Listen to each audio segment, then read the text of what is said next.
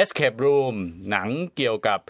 อ่าเกมซึ่งเรียกว่าเอ่อเพิ่งเกิดขึ้นในช่วงไม่กี่ปีที่ผ่านมาค่ะนะครับก็เป็นเอาคนเนี่ยเข้าไปอยู่ในห้องห้องหนึ่ง แล้วก็ช่วยกันทำยังไงก็ได้ ที่จะหนีออกมาจากห้องนั้น ไปฟังตัวอย่างหนังเรื่องนี้กันก่อนครับ I think this is the escape room. We should look for clues. What are we looking for here? Anything that looks like a puzzle or a code. It looks like an oven dial. That looks real. Kind of warming up in here. Uh, excuse me. I would like our อ่าโอเค ผมเคยไป Escape Room เคยไปเล่นมา มีประสบการณ์อ่าแต่ว่าอื้อหือยากมาก แต่ละอย่างเนี่ยคือต้องขบคิดใช้ใช้สมองขบคิดมากเลยค่ะกว่าจะแกะได้แต่ละเอ่อแต่ละปริศนาเนี่ยอืมไม่ไม่ไม่ทราบว่า Escape Room อันเนี้ยเนี่ยคือมันคล้ายๆ กับเกมที่บอกนี้หรือเปล่า จริง ๆ ก็เหมือนกับเป็นเป็นการเกาะกระแสของ Escape Room ก็คือเป็นเทรนด์การ การทำห้องไขปริศนาต่างอืมๆซึ่งก็เกิดขึ้นมาในช่วงไม่กี่ปีใช่มานี้นะคะ ข้อมูลจากเอ่อ The Economist ต้องบอกว่า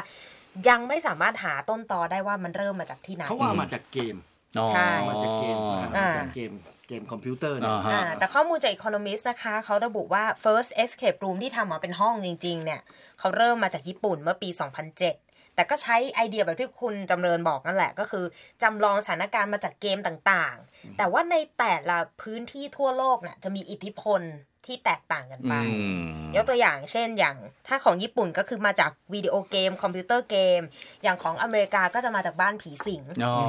แล้วก็จากฝั่งยุโรปเนี่ยทางทางยุโรปตะวันออกเขาบอกว่าเป็นการใช้พื้นที่ให้เป็นประโยชน์ จากช่วงเบสเมนต์คือชั้นใต้ดินของอาคารต่างๆ ให้เกิดประโยชน์ก็เลยออกมาเป็น escape room นั่นเองอ๋ออะคราวนี้มาพูดถึงเรื่องของตัวหนังบ้าง Escape Room เรื่องนี้ก็ละไม้คล้ายคลึงกับแนวคิด เอาคนเข้าไปอยู่ในที่จำกัด ซึ่งมีเงื่อนไขภัยคุกคามครับต่างๆกันอืมนะครับ หมายถึงในหนังเรื่องนี้อืมนะครับ แล้วในเงื่อนไขเวลาจำจำกัดเนี่ย ข้อแรกเปลี่ยนหรือเดิมพันก็คือว่า ถ้าคุณออกมาได้ คุณจะได้เงินรางวัลอือฮึงั้นก็วัยรุ่น 6 คน ซึ่งเป็นแต่ละคนมีพื้นฐานที่มาต่างๆกัน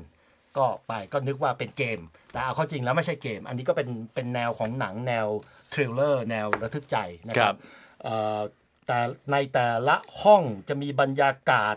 มีมีเงื่อนไขมีปัจจัยคุกคามต่างๆกัน เราก็จะได้เห็นนะครับบรรยากาศของแต่ละห้องที่มีภัยคุกคามต่างๆกัน แล้วก็ต้องหาเงื่อนงำอือฮึที่มีอยู่ในห้องนั้นเพื่อที่จะเอาตัวรอดออกมาค่ะ งั้นตัวในตัวของหนังเนี่ยเนื่องจากว่ามันมันก็เป็นหนังที่เราก็พอจะรู้อยู่แล้วว่าเป็นแนวแบบอย่างนี้ ก็พอจะนึกออกเอเรื่องของเรื่องคือว่าเราไปดูแล้วเนี่ยก็คำคำถามก็คือว่า เราลุ้นไปด้วยว่าในสถานการณ์เนี้ยใครจะไปก่อน และอาจจะโรคจิตนิดๆนะคือผมเนี่ยว่าจะไปในในสภาพการแบบไหนอ่าอะพูดคือง่ายๆว่าคือจะพูดสีตชีรวิงตๆแบบเนี่ยไหนอ่าจะต้องมีคนตายแน่นอนแล้วเออเรารู้อยู่แล้วเรารู้อยู่แล้วว่าจะต้องมีคนถูกเด็ดไปทีละคนอ่าคนคนแต่อยากรู้ว่าใครเราก็จะอยากตายจะก่รู้อว่าไปนแล้วก็ไปลุ้นอ่าอ่าแล้วก็ดูเราก็อยากจะดูว่าสภาพการของการเสียชีวิตเนี่ยมันจะเป็นแบบไหนเหมือนกับหนังที่เคยมา Final Destination น่ากลัวนะคนเนี้ยรูปแบบคนนี้คือได้แบบออกเราแนวเราโรคเราจิตรู้เรารู้เป็นเราคอหนังคอหนังโหดไงเพราะฉะนั้นถ้าในแง่นี้นะถ้าครับในแง่ตรงนี้อะ พอใช้ได้มันอืมหนังก็พอจะหลอกเราให้ติดตามไปได้ เพราะว่าเราก็พอจะรู้แนวอยู่แล้วเราก็อยากจะหาคำตอบในเรื่องนี้อืมนะครับ แต่ว่าถ้าถ้าถ้าถามผมเนี่ยไอการวางบุคลิกของตัวละครแต่ละตัวเนี่ยยังไม่โดดเด่นพออมนะครับ แต่ว่าพูดถึงว่าการให้คะแนน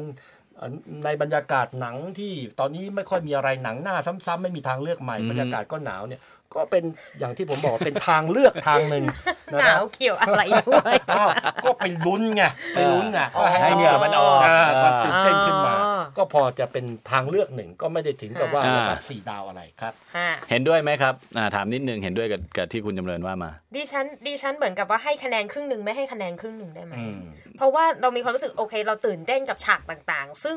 มันก็ไม่ได้เหนือไปกับความคาดเดาเนาะอืมว่าสมมติ escape room เนี่ยถ้าคนที่เคยมีประสบการณ์เข้าไปก็ต้องบอกว่า มันก็ต้องมีฉากอะไรที่หลากหลายแหละ ก็คือความตื่นเต้นอันเนี้ยคือเหมือนกับว่าผ่าน checklist ว่าโอเค ไม่ได้ดูน่าเกลียดอืมแต่สำหรับตัวบทต่างๆเนี่ย ไม่ต้องไปหาตรรกะสาระอะไรเลยใช่และอันนั้นเห็นด้วยตัวพื้นฐานดิฉันเนี่ยเป็นคนที่ไม่ค่อยชอบดูหนังเออที่ทำให้ตุ้งแช่ตกใจหรือว่าหัวใจจะวายอ่าฮะแต่เรื่องนี้คือไม่วายเลยนะคะดิฉันกินป๊อปคอร์นได้อย่างสบาอ๋ยอเรียกว่าเรียกว่ายังสยองไม่พอสยองไม่พอโโหใช่โอเคเอ่อแต่ก็ออกมาพร้อมกับที่มีข่าวเรื่องของไฟไหม้ใน Escape Room ที่ใช่โปแลนด์ด้วยที่โปแลนด์ทำให้มีผู้เสียชีวิตไปด้วยอ่าค่ะ